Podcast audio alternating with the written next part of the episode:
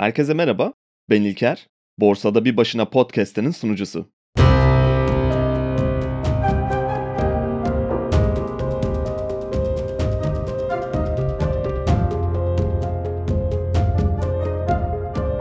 Ocak ayını henüz bitirmemişken ve ortalarını da geçmişken sanırım artık 2023 için bir bakış atmanın zamanı geldi ve kendi hedeflerimden, kendim için nasıl bir yıl beklediğimden biraz bahsetmek istiyorum bugün.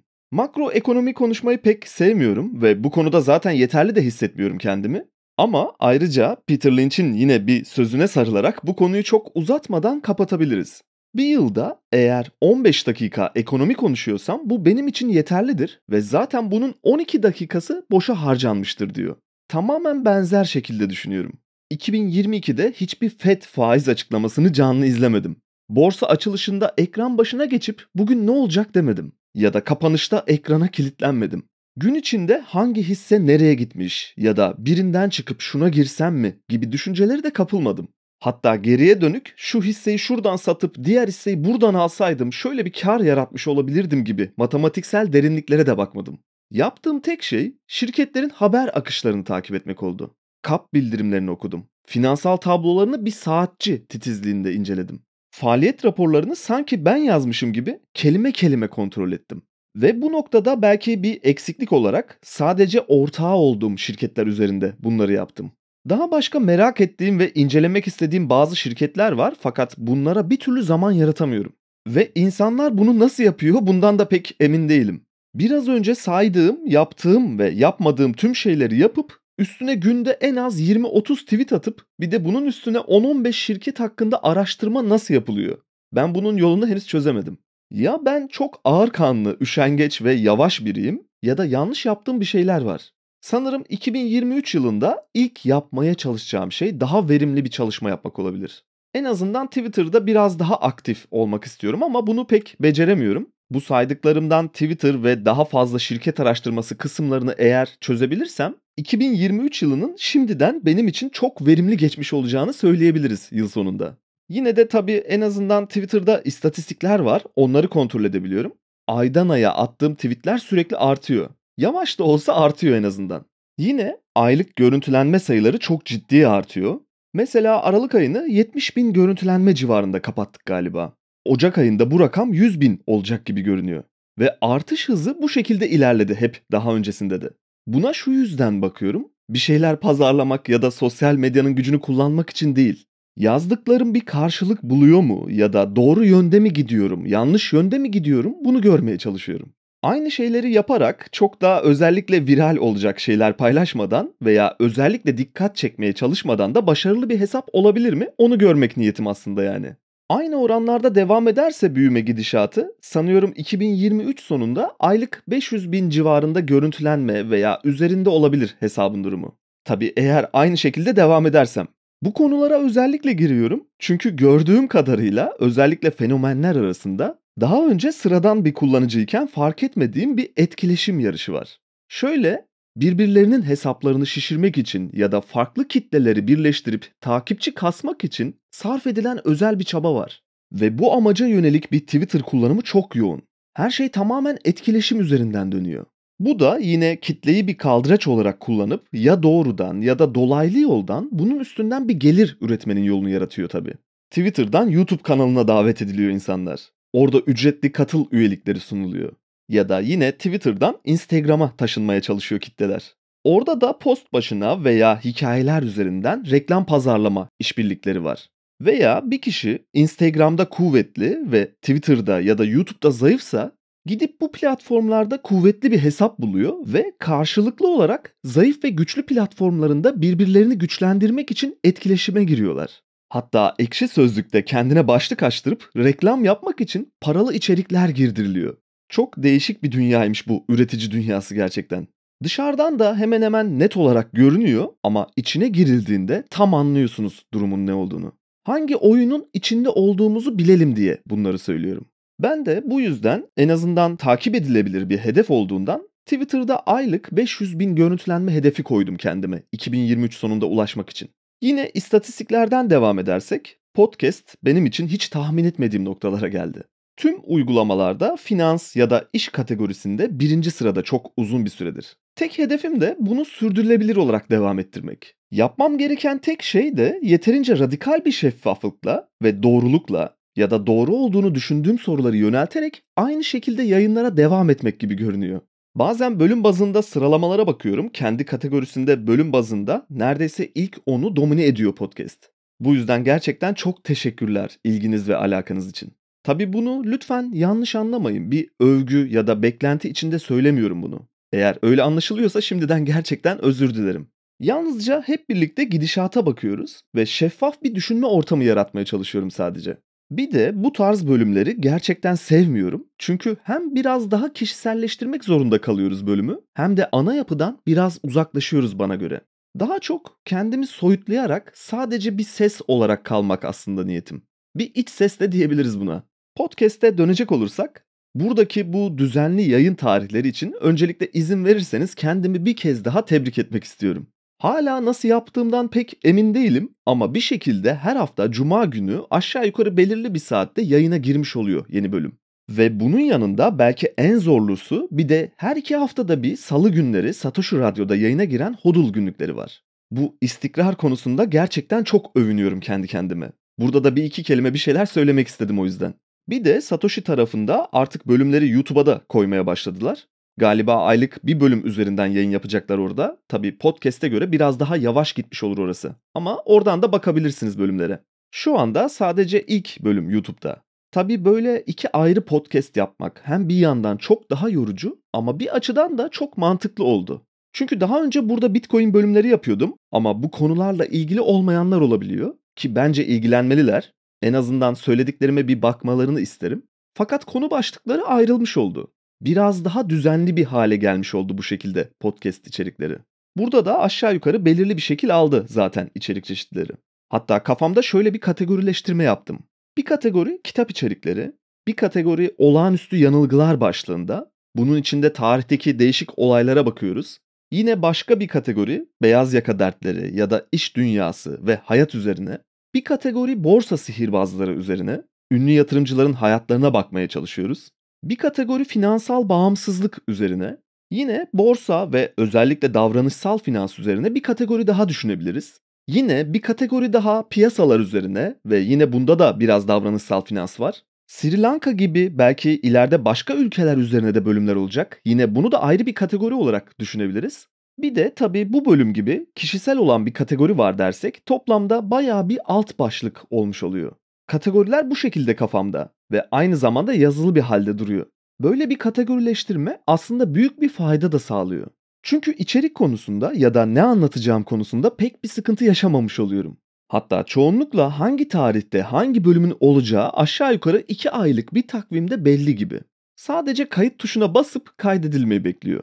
Ayrıca yine zaman zaman söylediğim gibi öneri ve eleştirilere ya da farklı bir konu üzerine bir fikir önerisine de her zaman açığım. Spotify'da podcast kategorilerini de güncelledim. Ekonomi, iş ve teknoloji kategorilerinde görünüyor podcast. Fakat bana garip gelen bir şey var. Bu güncellemeyi yapmak için Spotify'a mail atmak zorundasınız. Kendi içerik üreticisi panelinizden bu güncellemeyi yapamıyorsunuz. Mutlaka mail atacaksınız ve karşıda biri manuel olarak oradan elle düzeltecek. Çok saçma değil mi ya bu? Neyse, podcast hakkında bir hedef vermek pek mümkün değil gibi.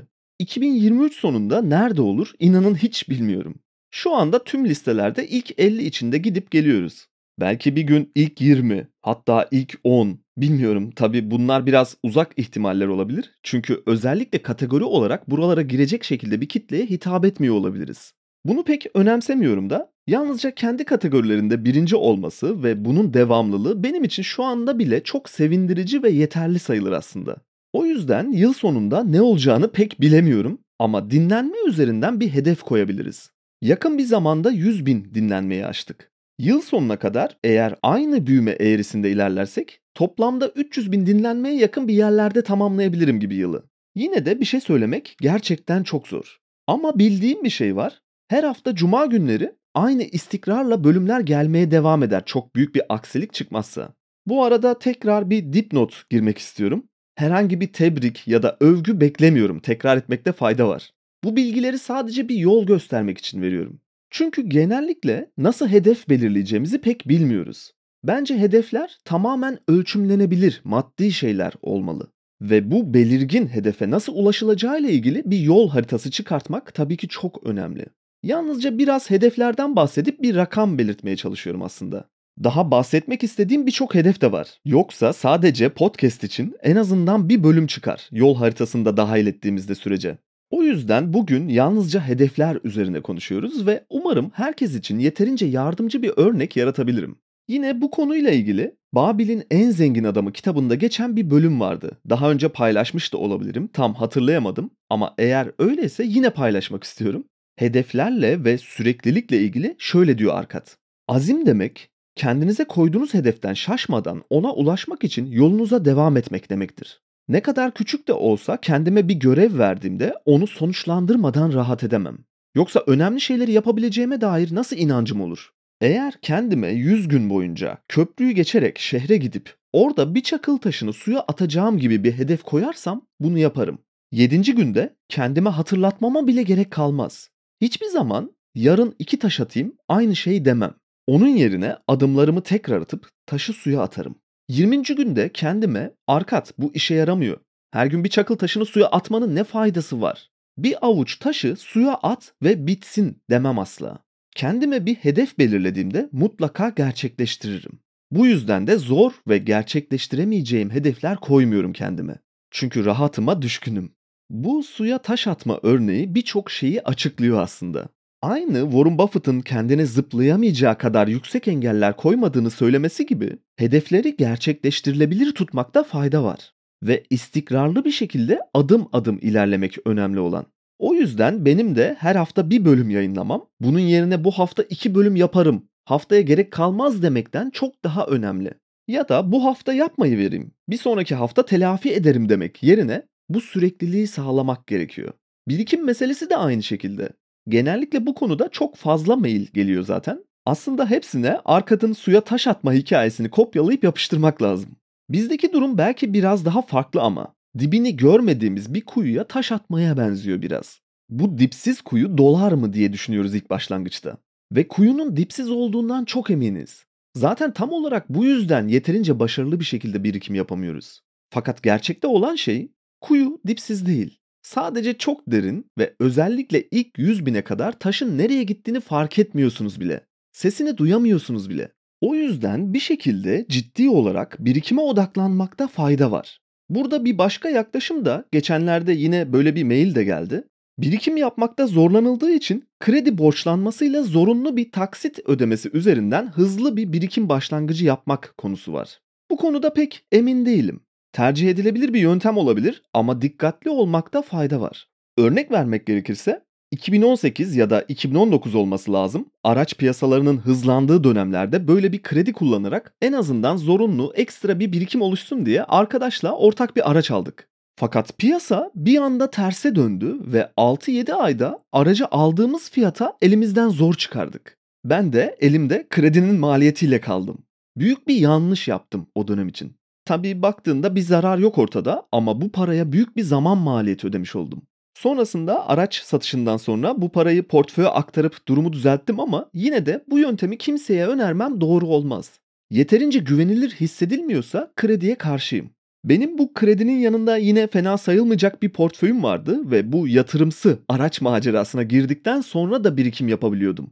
Ama ilk kural olarak her zaman önce kendi kendine birikim yapmayı öğrenmek gerek. Eğer bunu başaramıyorsan genel toplamda ve nihai hedefe ulaşmaya çalışırken, yani bir finansal bağımsızlık hedefi varsa, başarılı olma şansı bana göre çok zor. Biz şu anda 2 kişilik bir aileyiz ve çok uzak olmayan bir gelecekte 3 kişi olmak istiyoruz. Hala bir şekilde kısmen birikime devam etmeye çalışıyoruz. Özellikle ilk hedefimiz bir şekilde eşimi de finansal bağımsızlığına kavuşturmak. Fakat bu aynı zamanda hiçbir iş yapmamak demek olmuyor. İkimiz de mühendisiz ve çalışmadan durabileceğimizi pek sanmıyorum. Özellikle de eşimin. Bu yüzden topraksız tarım gibi işleri araştırıyoruz. Veya bazen bir kafe, pastacı gibi bir yer açma fikri geliyor. Fakat bu da şu andaki kapitalimizin bir bölümünü kullanmak anlamına geliyor. Ve şöyle düşünüyorsun, Benim adıma sabahtan akşama kadar çalışan, 7/24 mesai yapan kurumsal dev firmalar var. Bu firmalara yatırım yapmaya devam etmek yerine neden ben kendi riskli işimi yapıp da daha büyük bir riskin altına gireyim ki? Ayrıca Robert Kiyosaki'nin dediği gibi eğer bir iş yeri yatırımı yapıyorsan bunun bir yatırım olması için senin orada çalışıyor olmaman lazım. Bu seni yine bir işçi yapar. Bu yüzden pek böyle adımlar atmıyoruz ve sürekli olarak başında durmayacağı daha butik ve kolay bir iş planı fikri geliştirmeye çalışıyoruz. Topraksız tarım buna biraz yakın bir ihtimal. En azından haftanın belirli günleri gidebileceğin ve genel olarak işçilerle idare edilebilecek bir plan olabilir. Fakat bu şu an için 2023 hedefleri arasında yer alması zor bir seçenek. Böyle bir yatırım için daha uygun bir ortamı beklemek zorunda kalabiliriz gibi görünüyor. Bu yıl bütçe konusunda da hedeflerimizi ve giderlerimizi aşağı yukarı belirledik. Tüm yılın tahmini bütçesini yaptık ve ay ay gerçekleştikçe bu tahminlerle karşılaştırma üzerinden canlı bir bütçe düzenlemesi devam ettirerek takip etmeye devam edeceğiz bunu. Özellikle enflasyon etkisi sebebiyle bu şekilde sürekli canlı bir bütçe takibi bu tip durumlarda daha uygun bir çözüm gibi. 6 ay sonra ne olacağını hiçbirimizin tahmin etme imkanı yok. Öyle bir dönemdeyiz. Ben genellikle bütçe yaparken öneri olarak yakınlarıma özellikle en az 3 aylık bir maaş tutarı kadar parayı kenarda tutmalarını öneriyorum. Bunu altın olarak saklayabilirsiniz veya bir başka şekilde ama portföyle alakası olmayacak şekilde böyle bir para ayırmak gerek kenara. Bunun dışında yine bir acil durum fonu yaratmak çok önemli. Belki bugünlerde tahmini 10.000 lira civarında bir para hazır tutulmalı ani kötü bir durum için. Yabancılar buna rainy day money diyor. Kötü gün parası yani. Tabii bu iki ayrı kenarda tutulacak fon bir anda değil yavaş yavaş da oluşturulabilir. Ama bu birikimler bence kesinlikle portföyden ayrı tutulmalı. Bütçe yaparken zaten bu dağılımları yaparak bir birikim ve harcama dağılımı yapıldığında nereye ne kadar gideceği, elde ne kadar kaldığı çok daha net bir şekilde görülebilir. Çünkü herkes için değişkenlik gösteren rakamlar bunlar. Ve belki en önemlisi her ay kuyuya taş atmak. İstikrarlı bir şekilde bunu yapmak anahtar nokta. Bize gelirsek bütçe konusunda pek bir problem yaşayacağımızı düşünmüyorum. Tahmini olarak yıl sonuna kadar aylık gelirin %30 ve üstünde bir rakamı biriktirebileceğiz gibi görünüyor. Ocak ayı için bu rakam şu anda %57 civarında çıktı. Ve yüksek ihtimalle ayı bu şekilde kapatırız. Aynı birikim oranını her ay tuttursak tabii müthiş olur ama bu pek mümkün değil. Ve %30 daha gerçekçi bir rakam olarak kabul edebiliriz. Aynı Warren Buffett gibi ya da Arkad'ın söylediği gibi rahatımıza düşkün olduğumuzdan kendimize gerçekleştirebileceğimiz hedefler koyuyoruz. Tabii bir de ek olarak tatil bütçesi oluşturuyoruz bu yıl. Çünkü bunu yapmazsak tatile çıkamayacağımızı fark ettik. Yani kredi kartına borçlanarak ya da bir şekilde elbette çıkılır ama bu yöntemi ben pek sevmiyorum. Tatil bütçesi için temettü gelirlerinin bir kısmını kullanmayı düşündüm bir süre. Bunu hak ettik de zaten. Fakat kar topunu bir yıl daha yüksek bir tepeye çıkarmak için itmeye karar verdik. Tamamen temettü odaklı bir yatırım tarzımız olmasa da yılların getirdiği verimlilikle ve fena sayılmayacak lot sayılarımızla yine de bu yıl ilk defa ciddi bir temettü geliri olacak. Bunları tekrardan hisselere yatırıp bir yıl daha pas geçiyoruz. Belki çok küçük bir kısmı acil bir ihtiyaç için ayrılabilir. Ereğli'den gelecek temettüye bağlı biraz da. Çünkü yıl sonu tahminleri biraz geriye çekilmiş durumda gibi görünüyor. Geçtiğimiz yıl Haziran'dan sonra yapılan tahminlerde 6 liralara yakın bir şeyler konuşuluyordu ama büyük ihtimalle 4 lira civarında gibi bir temettü olacak gibi. Ford temettüsü için ama bu sene daha umutluyuz. 30 lira civarlarında rakamlar konuşuluyor. Umarım görürüz bunları. Ve yatırımlarını da yakından takip etmeye çalışıyorum. Ayrıca temettü hisselerine sanırım bu yıl önceki dönemlere göre bir tık daha ağırlık vermeye çalışacağız.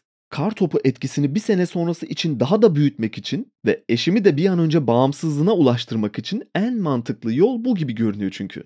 Vakko'dan tabii yine iyi bir temettü beklentimiz var. Buradan gelecek temettünün bir kısmına hediye olarak Vakko'dan bir çanta alabiliriz ama eşim için. Bunlar dışında elimizdeki temettü hisselerinden sonuncusu Vespe ve orada da ciddi bir pozisyonumuz var. Geçtiğimiz yıl fabrikalardaki yatırımlardan dolayı çok düşük bir temettü verimiyle yine de bir şeyler verdiler. Belki bu yıl yine benzer olabilir ama o birkaç sene önceki gibi olmasa da yine de makul bir oranda vereceklerini tahmin ediyorum ben.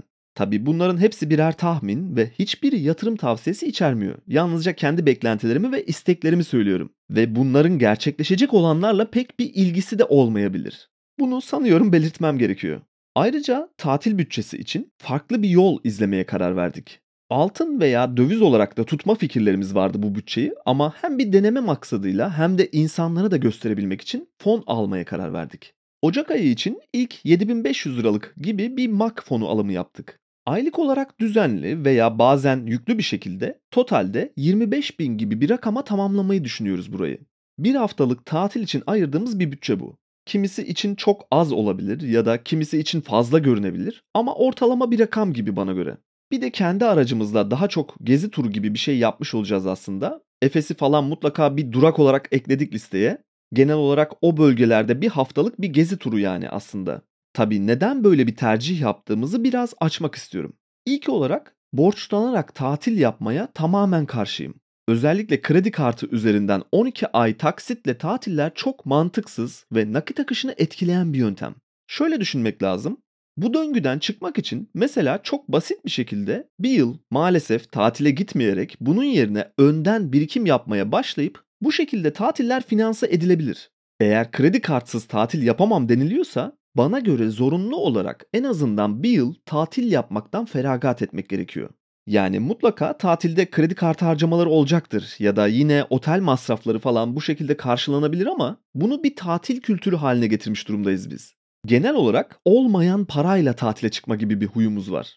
Nasılsa ödenir diye düşünüyoruz. Bunun yerine biz bu yıl tatilin başka bir şekilde de finanse edilebileceğini gösterebilmek için böyle bir yönteme girdik. Twitter'da bununla ilgili bir flüt da var yaptığım. Orada yıl içinde tatil bütçesi için alacağımız MAC fonlarını güncelleyerek zaman zaman güncel fon durumunu paylaşmış olurum zaten. Zamanı geldiğinde de fonda ne kadar para birikmiş ve tatil masraflarımızı nasıl karşıladı, hatta belki üstüne ne kadar kâra geçtik iyimser bir tahmin olarak. Hep birlikte bunlara bakarız. MAC fonunu tercih etme sebebim çok uzun süredir takip ettiğim kurucusu Haydar Bey'in yatırım tarzını çok beğeniyor olmam. Daha önce de bazı bölümlerde adını geçirmiştik, bir videosunu da paylaşmıştım yanlış hatırlamıyorsam. Yatırım tarzını uzun uzun anlattığı videoları da var, bunlara da bakabilirsiniz. Hatta yakın bir zamanda yatırımcı toplantısı yaptılar, onu da paylaştılar YouTube'da. O toplantının linkini de mutlaka bırakırım notlar kısmına. Ve fakat ben kişisel yatırım hesapları için fonları pek öneren birisi değilim. Bunun sebeplerine birazdan geliriz ama ondan önce örnek olması açısından 2022 yılı için performans değerlendirmesi üzerine biraz konuşalım. Ben kişisel olarak seneyi %290 üzerinde bir getiri oranıyla kapatmışım. Normalde bunu Twitter'da ya da sadece buna bir bölüm yaparak bas bas bağırmak lazım herhalde. Biraz çekinceyle ve araya sıkıştırarak tatil fludu içinde fon karşılaştırması yaparken soktum araya bu veriyi. Çok dikkat çekmesinin ya da göze sokulmasının pek taraftarı değilim ve gerçekten bu tip konuları konuşmaktan da pek haz etmiyorum. Ama piyasaların çok güzel bir özelliği var. Performansı net bir şekilde görebiliyorsunuz. Öyle olduğu veya böyle olduğu gibi bahanelere sığınamadan net bir şekilde sonuçlar önünüze çıkıyor sonunda. MAC fonu yıllık %286 getiri sağlamış. Yine çok sevilenlerden NNF fonu da yıllık %245 gibi bir rakam olması lazım. BIST endeks olarak %196 getiri yapmış 2022'de. Böyle bir durumda peki neden kendim değerlendirmek yerine tatil bütçesini MAC fonuna emanet ediyorum? Çünkü bu bir harcama kalemi ve yatırımlarımız arasında bulunmasını istemedik. Getiri anlamında ve yönetim anlamında da en güvenilir emanet yerlerinden biri olduğundan dolayı tatil harcaması bütçesini oraya emanet ettik. Peki ben nasıl bu fonlardan daha yüksek bir getiri sağladım? Öncelikle geçmiş yıllarda yalnızca portföy büyüklüğüne odaklandığımı söylemem gerek. Fakat o yıllar içinde böyle bir çalışma yapsam benzer bir sonuçla karşılaşacağımızı düşünüyorum. Ben 2022'ye kadar kümülatif getiriye ve yıl içindeki işlemlerin getirilerine odaklanarak bir portföy takibi yaptım. Bireysel hesapların da bunu mutlaka takip etmesi gerektiğini düşünüyorum ayrıca. Böyle yapmanın daha farklı yararları var. Ama artık bir fon gibi performans değerlendirmesi yapmak gerektiğine karar verdim bu yıl. Önce bir de şunu fark etmek gerekiyor. Bazılarının karıştırdığı ve atladığı bir nokta var. Mesela %290 getiri demek 100 liraya artı 290 lira kazanç elde etmek demek. Yani ana para 390 oluyor. Getiri hesaplamasında 1 eksi x bölü 100 gibi bir formül kullanılıyor. Yani ana parayı çıkartıyorsunuz. Ayrıca bu rakamlar 2022 yıl başından itibaren bileşik olarak yılın tamamı için hesaplanan rakamlar. Yani örnek olarak eğer ben bir fon olsaydım en çok getiriyi 2022'nin ilk 3 ayında sağladım. Eğer siz de yatırımcı olarak Nisan ayından sonra bu fona yatırım yapmış olsaydınız %290 yerine büyük ihtimalle %200 gibi bir rakamla karşılaşabilirdiniz ve performansı beğenmeyebilirdiniz. Bu bileşik getiriyle performans değerlendirme yöntemi bu açıdan değerlendirildiğinde yatırımcı için yanıltıcı olabiliyor. Zaten fon yöneticilerinin en büyük sıkıntısı da burada. Bizi 2-3 aylık duruma göre değerlendirmeyin diyorlar ve onlar da bu açıdan bakınca haklılar. Ben bu yüzden daha farklı bir yöntem olarak kümülatif getiri ve yıl içi işlemlerin getirilerine bakıyordum ama fon sistemini kullanmaya başlıyorum bundan sonrası için. Böyle ufak bir nüansı bulunsa da genel performans değerlendirmesi için çok daha doğru bir yöntem olarak görünüyor. Ve zaten herkes de bu şekilde ölçüyor performansını. Bu kısmı bir kenara bırakırsak fonları nasıl geçeriz? Buraya gelelim. Aslında fonlara neden yatırım yapmıyorum diye daha önceki bölümlerde de bazı yerlerde bunlardan bahsettim ama yine açalım bu parantezi. Birkaç madde halinde bunları sıralamaya çalışacağım. 1. Fon yerine kişisel bir hesap herhangi bir pozisyonu istediği oranda taşıyabilir. Satma zorunluluğu yok. Uyması gereken katı kurallar yok. Örnek olarak ben yılın bazı dönemlerinde bazı pozisyonlarda %50 üzerinde bir ağırlıkta portföyde taşıdım ve bu beni hiç rahatsız etmedi. Ya da denetleyici kurum kapımı çalıp hayır bunları satmak zorundasın, pozisyonunu %10 altına çekmen gerekiyor demedi. Küçük yatırımcının fonlara karşı en büyük avantajı bu durum. 2. Fonlar gibi zorunlu bir şekilde küçük yatırımcı çeşitlilik yapmak zorunda değil. İstediği sayıda hisse ve hatta bunun yanında fonlara yasak olan kripto para gibi varlıklar da taşıyabilir. Denetleyici kurum kapınızı çalıp hayır Bitcoin pozisyonlarını satmak zorundasın demiyor size.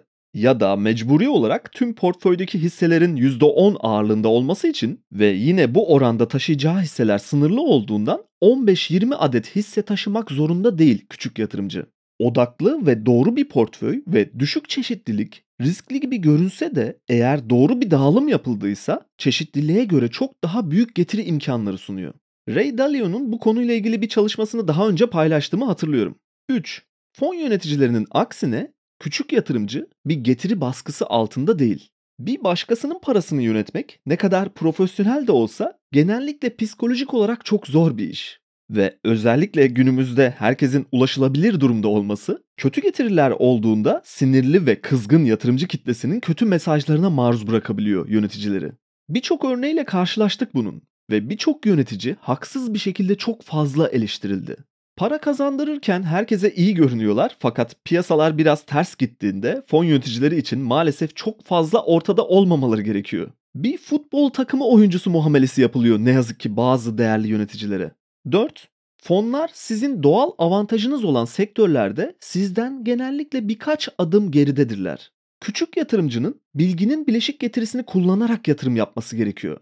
Bunun aksine fon yöneticisi kapitalin gücüyle yatırım yapıyor ve çoğunlukla bilgi paradan hep daha fazla kazandırmıştır. Bu avantajı kullanmak gerek ve ayrıca bugünlerde geçmişe göre sektör araştırmak ya da kendi sektörünüzde bilgili olduğunuz alanda veri takibi yapmak çok kolay.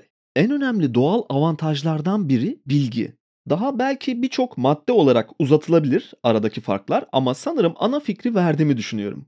Bir de şu yüzden detaya giriyorum bu karşılaştırmayı yaparken. TL bazında değerlendirildiğinde Bitcoin %40'a yakın değer kaybı yaşamış bu sene ve portföyümde ciddi bir ağırlığa sahip sayılır. Eğer normal bir sene geçirilmiş olsaydı mesela %10 artıda olsaydı Bitcoin bu yıl TL olarak portföye etkisi %100 oranda ek bir getiri gibi bir şey olacaktı. Bu da başka bir ayrıntı ve aslında Bitcoin'i bir yatırım sepeti mantığından çok bir kaçış stratejisi olarak görüyorum. Zaten bunu yeri geldiğinde daha detaylı bir şekilde açıklıyorum. Fakat tabii yine de tüm bu portföy değerlendirmesi ne bir karşılaştırma ne de bir kendini yüceltme. Yalnızca rakamları paylaşıyorum ve bir benchmark testi olarak bakmak gerek duruma. Herkesin yapması gereken tek şey Warren Buffett'ın dediği gibi kimse boğa piyasasında sağanak yağmur sonrası nehrin yükselmesini sağlayan şeyin kendi ayak çırpması olduğunu sanarak büyük bir güçle böbürlenerek vaklayan ördeğin hatasına düşmesin. Akıllı bir ördek sağanak yağıştan sonraki konumunu ve kendini sudaki diğer ördeklerle karşılaştırır. Bunun üstüne bir karşılaştırma daha ekleyelim hatta. Kuru soğan yıllık %315 artmış.